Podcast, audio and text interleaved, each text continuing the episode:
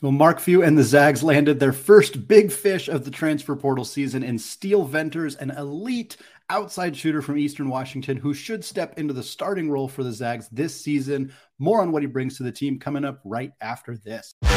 You are Locked On Zags, your daily podcast on the Gonzaga Bulldogs. Part of the Locked On Podcast Network. Your team every day.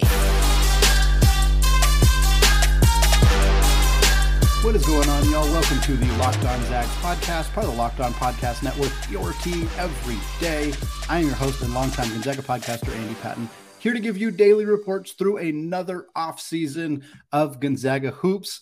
Today's episode of Locked On Zags is brought to you by HelloFresh. Skip trips to the grocery store and count on HelloFresh to make home cooking easy, fun, and affordable. That's why it is America's number one meal kit. Go to HelloFresh.com right now, slash college60 and use code college60 for 60% off plus shipping. All right, the Zags got another dude. The Zags got dudes. We're going to talk about that today. We're also going to talk about Roger Powell, unfortunately, departing the program to take the head coaching job at Valpo. Fantastic for him. What it means for the Zags, we'll cover that. To close out the show, we'll also talk about Taran Armstrong, who listed the Zags in his final four alongside a trio of Big East programs. How likely is it that the Zags will land the elite facilitating point guard from Cal Baptist? We'll talk about that, but we got a lead talking about Steele Venters. Again, the Zags landing another dude. We spoke about him on Tuesday's episode of Locked On Zags, as well as Taran Armstrong. So might be worth a refresher there about those two players who could both end up being teammates in Spokane in the near future. But we'll start with Venters. Venters is a six foot seven combo guard forward wing hybrid. He is originally from Ellensburg, Washington, so it is not a very long trip for him back home. Uh, not a very long trip from his previous school to this school either. He, of course, starred at Eastern Washington the last couple of years. He, he originally redshirted at Eastern in the 1920 season, uh, and then during the 2020 2021 season, he didn't have much of a role. He was kind of a, a, developmental player they brought along, which is nice to see that in college basketball because Gonzaga still does this uh, at, a, at a good clip, developing kind of players slowly but surely, bringing them through the system. And Venters kind of fit that bill at Eastern again redshirted that first year that second year he he played in 17 games about 10 minutes a game uh, three and a half points per game that was it uh, and then in the next season, he got himself into a bigger role and he really took off in a significant way. This is during the 21 22 season. He played 33 games. He played about 33 minutes per game, uh, averaged 16.7 points, four rebounds, 2.2 assists, and 0.9 steals per game. During that season, he shot about 47.5% on two pointers, but almost the exact same on three pointers, a little less. He was about 43.5% from deep. And then he came back for another season and was once again excellent. A little bit of a dip in some of his performances, uh, 31 and a half minutes per game during his 34 starts. Uh, came down to 15.3 points, still excellent there. Two and a half rebounds, one and a half assists. 0.8 steals, more efficient around the rim in a significant way. He went from 47.5% uh, his junior year to 55% on two pointers. And that's a big part of this. And I think we'll talk even more as we get further into the offseason about what Venters' role might be. But if we're assuming he's a bit of a replacement for Julian Strawther, which is the assumption that I am mistaking, as I am making, as as we're recording right now on Sunday evening, Julian Strawther has not made a declaration on whether he is going to declare for the draft, retain his eligibility, whether he's going to give up his eligibility, what that situation might be. I am not expecting Julian Strawther to be back in a Gonzaga uniform next season. And so for Venters, if he can be a more efficient scorer around the rim, that was a, an element of Julian's game that when it was on, it made him really, really good. It's like kind of 40 point games when he's hitting threes and he's also able to get to the basket. When he wasn't as efficient around the rim, it kind of stalled his game a little bit. So for Venters, that's going to be a big part of his story is how efficient can he be as a scorer, not just from deep, but what else can he contribute offensively? That's a big part of the conversation. For Venters, again, he was 55% from twos last year, 37.1% from three. So not quite as good as that 43 mark that he had in his junior season, but still an excellent 37% shooter last year. Uh, he did it against really good teams as well. I think that's always one of my favorite things to look at when we're talking about like mid mid major players, like players from conferences like the Big Sky or the WAC and Taran Armstrong when these teams do get opportunities to play high level opponents, how did those star players do? for Steele Venters, they played Texas Tech. He had 26 points on five of 11 shooting from deep. Uh, they played Washington State twice. He averaged 23 and a half points per game against them. I think he had 20 in one game and 27 in the other game. In those two matchups combined, he was nine of 17 from deep. That's over 50%. That is fantastic. So, a guy who has clearly proven he can hit those shots and perform well against high level opponents, even when those high level opponents are likely targeting him as a player to shut down because he averaged 15 plus points per game in each of the last two seasons. I imagine he was one of, if not the top of the scouting report, and he still had success against those teams. Kind of already mentioned where I expect his role to be. Uh, I I want to make this clear. I I think this doesn't confirm that Julian Strawther is leaving. I thought that that was already likely to happen. I've seen I've seen some people on on Twitter make show concern that this is an indication that Malachi Smith is for sure for sure leaving. For first of all, I think we'll just get this out of the way right now. Players committing or leaving programs doesn't necessarily mean anything other than what we're seeing happen. People made all sorts of comments about Hunter Sallis leaving must mean this, it must mean this, it must mean this. It doesn't mean anything other than Hunter Sallis is leaving. Steele Venters coming to Gonzaga doesn't necessarily mean anything about Julian Strawther, about Malachi Smith, about anybody else. We know it, Rasir Bolton is already out the door, so there was already an opening for a spot there. Of course, Dominic Harris's departure and Hunter Sallis's departure has meant that the guard room is wide open, regardless of what Malachi Smith does, regardless of what Julian Strawther does. I expect still that Julian Strawther will be out the door, and I expect Malachi Smith to be back, but I am about 50 50 on that. It would not shock me if he departs. It really wouldn't. Hopefully, he will be back. But if not, Venters comes in as a logical replacement at that three position for Julian Strawther. Again, career 40.3% three point shooter, career 5.2 attempts per game. So this is a guy who, who is consistently shooting from deep and he is consistently knocking them down. Again, we've seen that he's proven it against high level opponents in the past. We have seen players from Eastern Washington succeed at the next level. Tanner and Jacob Groves are solid examples of that. Jacob Groves maybe didn't have the most successful tenure at Oklahoma, but he was a solid role player for them. Tanner Groves was very good at Oklahoma, is very good. I'm not sure what his eligibility situation is. I know Jacob Groves has entered the portal and is available right now. I think Tanner Groves is still at Oklahoma. But regardless, we have seen players come from this program and succeed. So I think for the Zags, this makes a ton of sense, not just geographically, although I can't imagine it hurt that he happens to be from the area, but he fits a need that this team has. There are some things that maybe he doesn't fit. Gonzaga needs defensive focused players. They need people who, I mean, they were a bad defensive team last year and they lost Hunter Sallis. That's not good. it's objectively bad that they are down one of their better, if not their best perimeter defensive player from last year's roster. Venters probably doesn't fix that issue. I don't know that one player, one single player would do anything to fix that issue, but I don't think he really moves the needle at all. It's hard. I haven't watched a ton of tape of Steele Venters. I'm not going to lie to you all and pretend that I have. I have seen him play basketball. I saw him last year at times when I watched Eastern. I've watched some highlight clips of him since then, but I you don't get a great sense of how good a player is defensively unless you pour over tape of them. And some of the advanced analytics numbers don't really love him, but those are a trickier to necessarily evaluate. In a different role, in a different situation, in a different defensive role, I, I think there's a chance that he could excel. But right now, I think we're operating under the assumption that his primary contribution to this team is on the offensive end of the floor. He's not a facilitator. He's got a career 1.6 assists per game as well as a career 1.6 turnovers per game. So Venters is primarily a offensive, outside shooting, floor spacing addition. And it's something that the Zags really need. And it's something that I think he's going to contribute immensely right away. We will talk much more about Venters and what this roster looks like as we see more players in and out, which could include Taran Armstrong, which is what I want to talk about in the second segment. He would be a massive, massive addition for the Zags. I cannot tell you how excited I would be if Taran Armstrong were to commit to the Zags. We would have an absolute party on the show.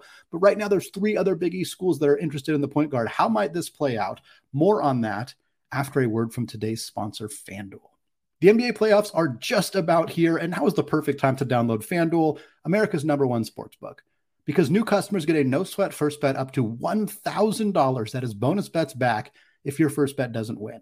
Just download the FanDuel Sportsbook app. It's safe, secure, and super easy to use. Then you can bet on everything from the money line to point scorers and threes drained. Maybe you like Domantas Sabonis to keep putting up huge numbers into the playoffs for the Sacramento Kings. Shout them out. Uh, maybe you like Andrew Nembhard. The Pacers are doing well. There's all sorts of great Zag related NBA playoff bets that you can make. And you can even combine your bets for a chance at a bigger payout with a same game parlay. So don't miss the chance to get your no sweat first bet up to $1,000 in bonus bets when you go to fanduel.com slash locked on. That is fanduel.com slash locked on to learn more. Make every moment more with FanDuel, an official sports betting partner of the NBA.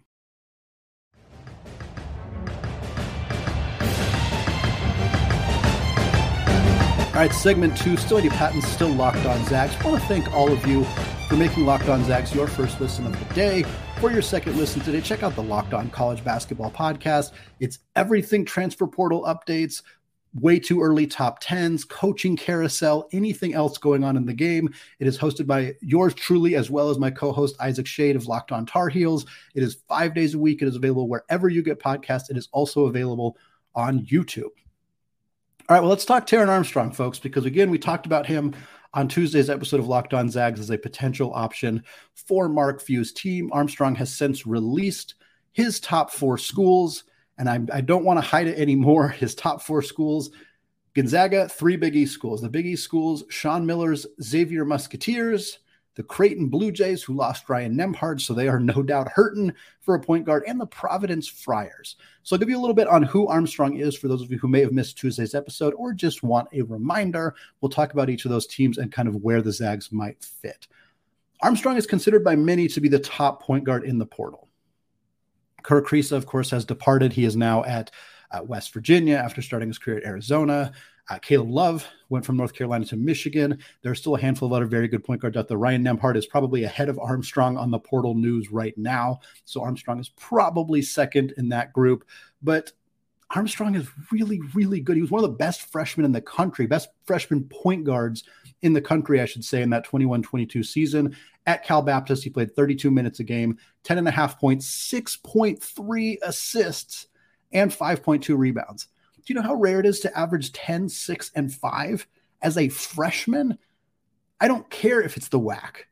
I know that the WAC is not on par with, you know, certainly not on par with the WCC or the Mountain West or, of course, any of the Power Five conferences, but 10, 6, and 5, that is fantastic. Now, Armstrong has not ever really been a particularly efficient scorer. And in that freshman year, he averaged four, he shot 43% on two pointers and only 30.8% from deep. Heck, he only shot 65% from the free throw line. So there's a knock there. That's an obvious concern about Taran Armstrong. Sophomore year, bigger expectations coming in, didn't really elevate his game all that much. His two point percentage increased dramatically from 43% to 52%. That's significant.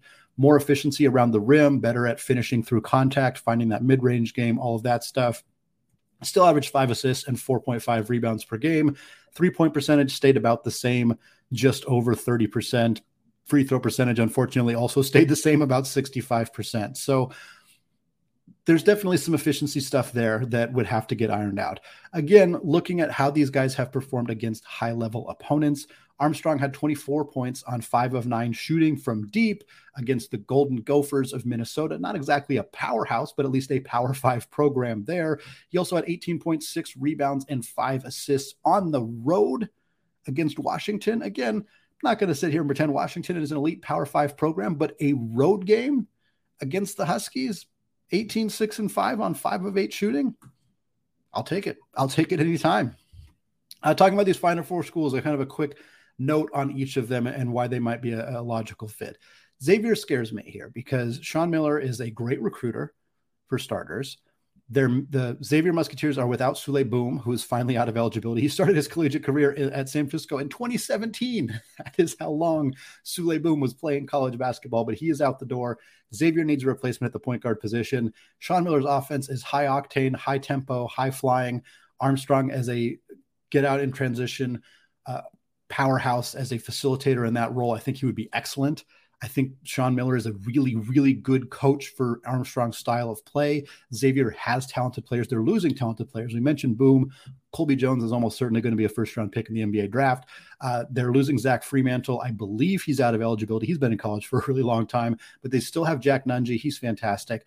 I think Xavier's a really good fit uh, for for Taran Armstrong. I thought they were a great fit for Kirk Kriisa. I thought that's where he was going to end up with the connection to Sean Miller as his old coach, but He's at West Virginia. Armstrong could end up at Xavier. Creighton, of course, makes sense after losing Ryan Nembhard. Creighton was a preseason, a team that I put sixth in my way, way too early top 10 for next season. Of course, Nembhard entering the portal changes that conversation.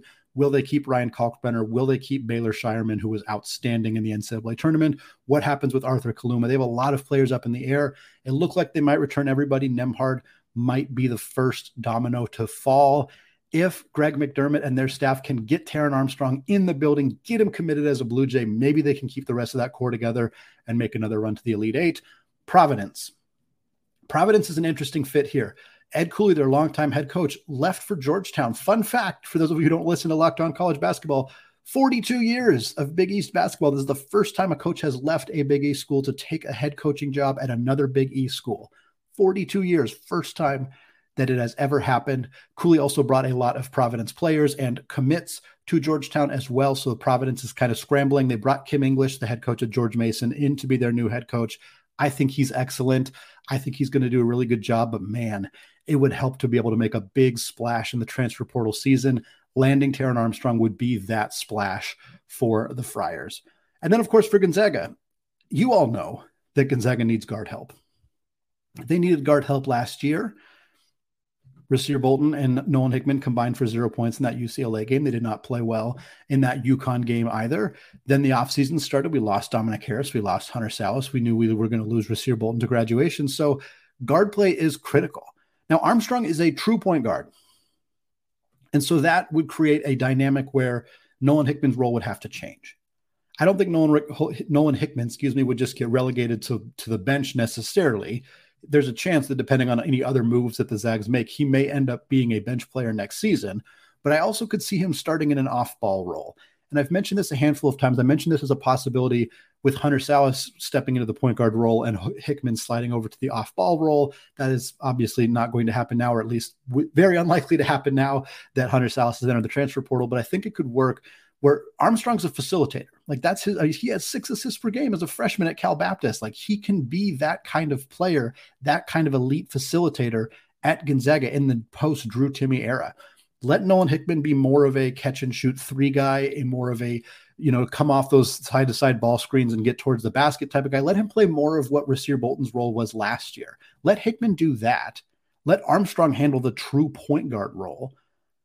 You're back in business you're back in business. You got a, a, pure outside shooter in Steele Venters. You got an outside shooter who also can bully his way to the basket, Malachi Smith, assuming he sticks around. You have a true facilitator in Taran Armstrong. You have a Rasir Bolton type player in Nolan Hickman. He needed the three point shooting to bump up a bit, but he was good. He was 35% last year. I don't think it's crazy to think he could shoot 38% this year, which is what Rasir Bolton shot, mind you. You got Ben Gregg and Anton Watson, assuming he comes back down on the block. You're you're in good business. You're in good shape. I think for Armstrong, this fit makes a lot of sense. It makes a ton of sense. High octane offense. Gonzaga was 39th in pace last year. I'm willing to bet real American dollars that they will be higher than that this year, almost regardless of what happens the rest of the offseason. I'm willing to bet on that. 39th is low for them. And in the post Drew Timme era, when they don't have a singularly dominant low post player, if they if they get Anton Watson, if he comes back, great. He's a good low post player, but he is not the focal point offensively the way that Drew Timme is. He's just not going to be that, and that's fine. That allows Gonzaga to be more creative, to be more open, to be out in transition a little bit more. Armstrong would fit that perfectly. Cal Baptist was 322nd in pace last year per KenPom. Zags again 39th, and I think they'll be higher than that. So for him, he goes into an offense that's much more open, much more free flowing, more opportunities to get assists, to get shots around the rim, to get open three point looks. And that's key too because a lot of people have expressed concern about Taran Armstrong's outside shooting ability. Ryan Woolridge at North Texas was a 33% three point shooter in his final year with the Mean Green. In his first year at Gonzaga, he was a 43% three point shooter. I use Woolridge as an example because he is a multi year high level starter at a mid major program who transferred to become the starting point guard at Gonzaga. There are not a lot of other times that that has happened. In fact, there are none that I can think of where a mid major point guard transferred to become a high level point guard at Gonzaga immediately. Woolridge is the example of that. Rasir Bolton also transferred in. He transferred from a high major to another high major. He also did not really step into the point guard role, but it's worth pointing out that he went from being a 31.5% three point shooter to a 46 percent three point shooter. There are counterexamples to this. Geno Crandall's three point shooting did not improve. Granted, he had a thumb injury that impacted him for the majority of the season. Aaron Cook stayed about the same, but again, he transferred into a much smaller role at Gonzaga. Andrew Nembhard's eventually ticked up. It took a little bit of time, but it did. He was also high major starter to high major starter. So if we're comparing Woolridge as kind of the best example of what Taran Armstrong would be, there's some significant optimism that no longer being the focal point of the opposing team's defense, no longer being option one offensively, creates a situation where Armstrong, assuming he reads play, he, he uses his high basketball IQ and kind of read situations correctly, will have a lot of open looks, more open looks than he had at Cal Baptist. Woolridge took advantage of it. I have no doubt that Armstrong would take advantage of it too. Is he going to balloon up to 43 like Woolridge did? I don't know. I'm not going to make any kind of promises there that he's capable of doing that. Uh, again, the free throw shooting being bad is a bit alarming in the sense that maybe he does just have an issue with the outside shot. But I think if I think Taran Armstrong could come in and be a very high level point guard in this program, like a really, really good point guard that we remember for a long time, even if he only shoots 34, 35%. He doesn't need to shoot 40% if it bumps up a little bit, if he distributes the ball well, gets this offense out in transition and going, I think that that would make him a really, really fun addition. We'll talk more about Armstrong as we see how this shakes out. Of course, we hope he ends up in Spokane because I think he could be a really good starting point guard for this program in the future. We'll talk about him more as we learn more about it. But we got to talk about the fact that it wasn't quite all good news this weekend for the Zags. The Steele Venters commitment was huge. Finding out we're a finalist for Taran Armstrong was also huge, but the Zags did lose a coach. Assistant coach Roger Powell took the head coaching job at Valparaiso. What does this mean for the Zags? We'll talk about that coming up right after this.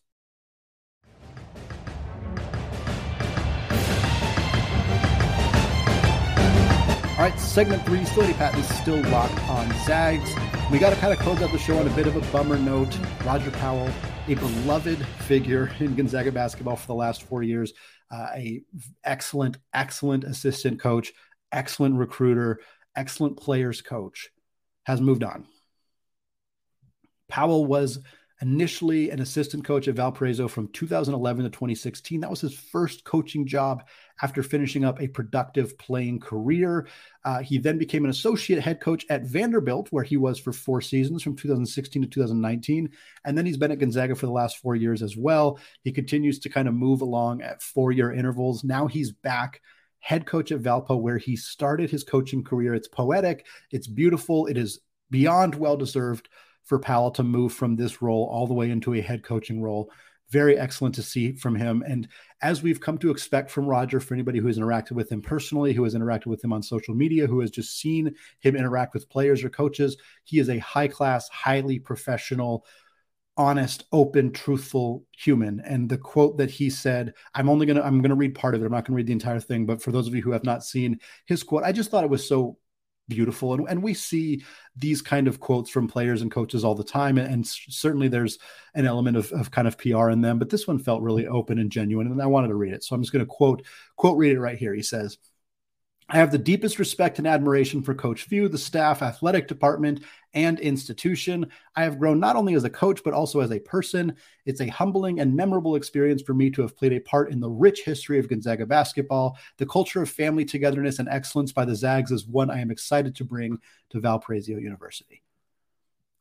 That kind of says it all. That says who Roger Powell is. That says how he feels about the community. And I'm not seeing this for the record. So I, I'm not saying this is how people are acting, but like, we should have nothing but love and admiration and respect for Roger Powell. I think it's okay to feel sad. I'm not going to tell anybody how to feel. Certainly, if you want to be sad about this, I understand. I'm sad about this. That we're losing a, a important part of what has made Gonzaga basketball Gonzaga basketball for the past four years. Powell now joins what is a very impressive coaching tree from from Mark Few, really from the Zags in general. Of course, the biggest name from Mark Few's coaching tree right now is Tommy Lloyd two years at Arizona, the most wins for a coach in the first two seasons uh, of their head coaching career at the Division One level ever. Uh, fantastic stuff from Tommy Lloyd, of course, marred by the loss to Princeton uh, in this in the first round of the NCAA tournament this past year, but still pretty clear that Tommy is is on his way to having an outstanding professional or head coaching career uh, starting at Arizona. Leon Rice has done incredible things at Boise State. They have struggled to have any success in the NCAA tournament, but they have been dominant in the Mountain West. He's been he's been the best coach in Boise State basketball history, and that's you know it hasn't been a great basketball program historically, but still, uh, what an accomplishment for Leon Rice. I know that Dan Monson is not a part of the Mark Few coaching tree. In fact, it is the opposite. But uh, shout out to Dan Monson for continuing to do a solid job as the head coach of the Long Beach State 49ers as well. Now you have Norm, uh, Norman, you have Roger Powell uh, at Valpo, another Mark Few coaching tree. Likely success story. I'll be watching how Roger Powell and Valpo does going forward. And I hope the best of luck to him and his staff as he continues to build that and starts, uh, embarks on, on what should be a very successful head coaching career for him. In terms of the Zags, look, I'm not going to try to give names right now unless I've heard anything. If we hear rumors, if we know there's coaches they're interviewing, they're talking to, they're conversing with, we will have that here. But right now, there are literally thousands of coaches that could be in position for this job. Here are the things that I will say. I think it's important in this situation for Gonzaga to go away from bringing in familiar faces.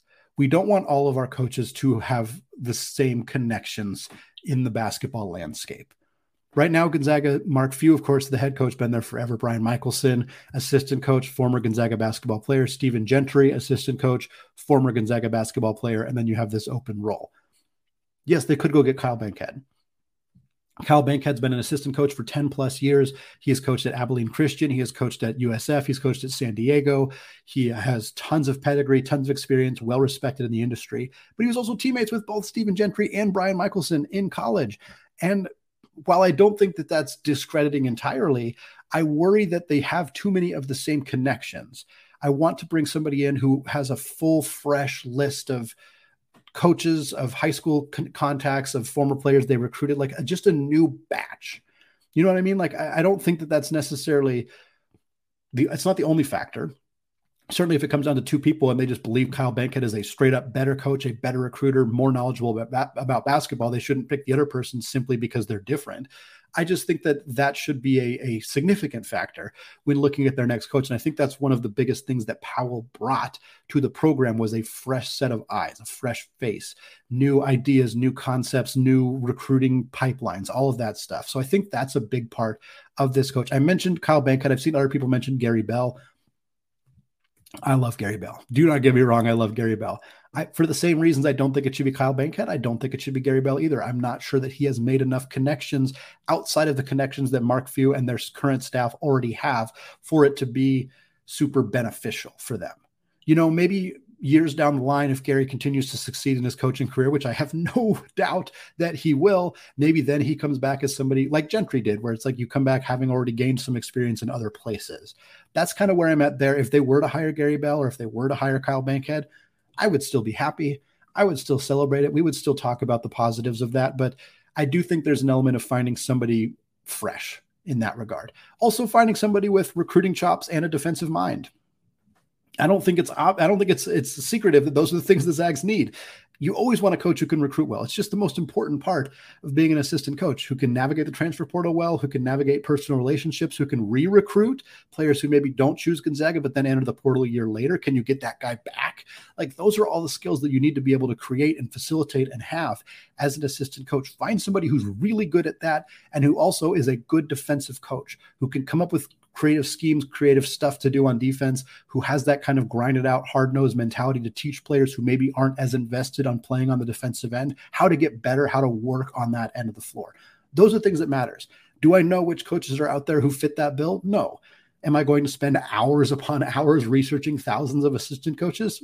I'm, gonna, I'm not going to lie to you all. No, I'm not going to do that. But as we see some names, as we start to get an idea of who this might be, we'll have some conversations about the pros and cons because I think as much as you know your second or third assistant doesn't always seem like an important hire i think losing powell is pretty significant and i think how they approach this role who they bring in is going to tell us a lot about what gonzaga is going to look like in the future All right, that is going to do it for me today. Plenty more content coming your way this week. We're going to continue our season in review series. We'll, of course, continue to talk about transfer portal targets for the Zags. We'll keep you updated on the NBA season as it's wrapping up and which Zags are going to be playing into the playoffs. We got all sorts of fantastic stuff your way right here on the Locked On Zags podcast, available wherever you get your podcast. Check it out on YouTube as well. Go hit that subscribe button if you have not done so yet.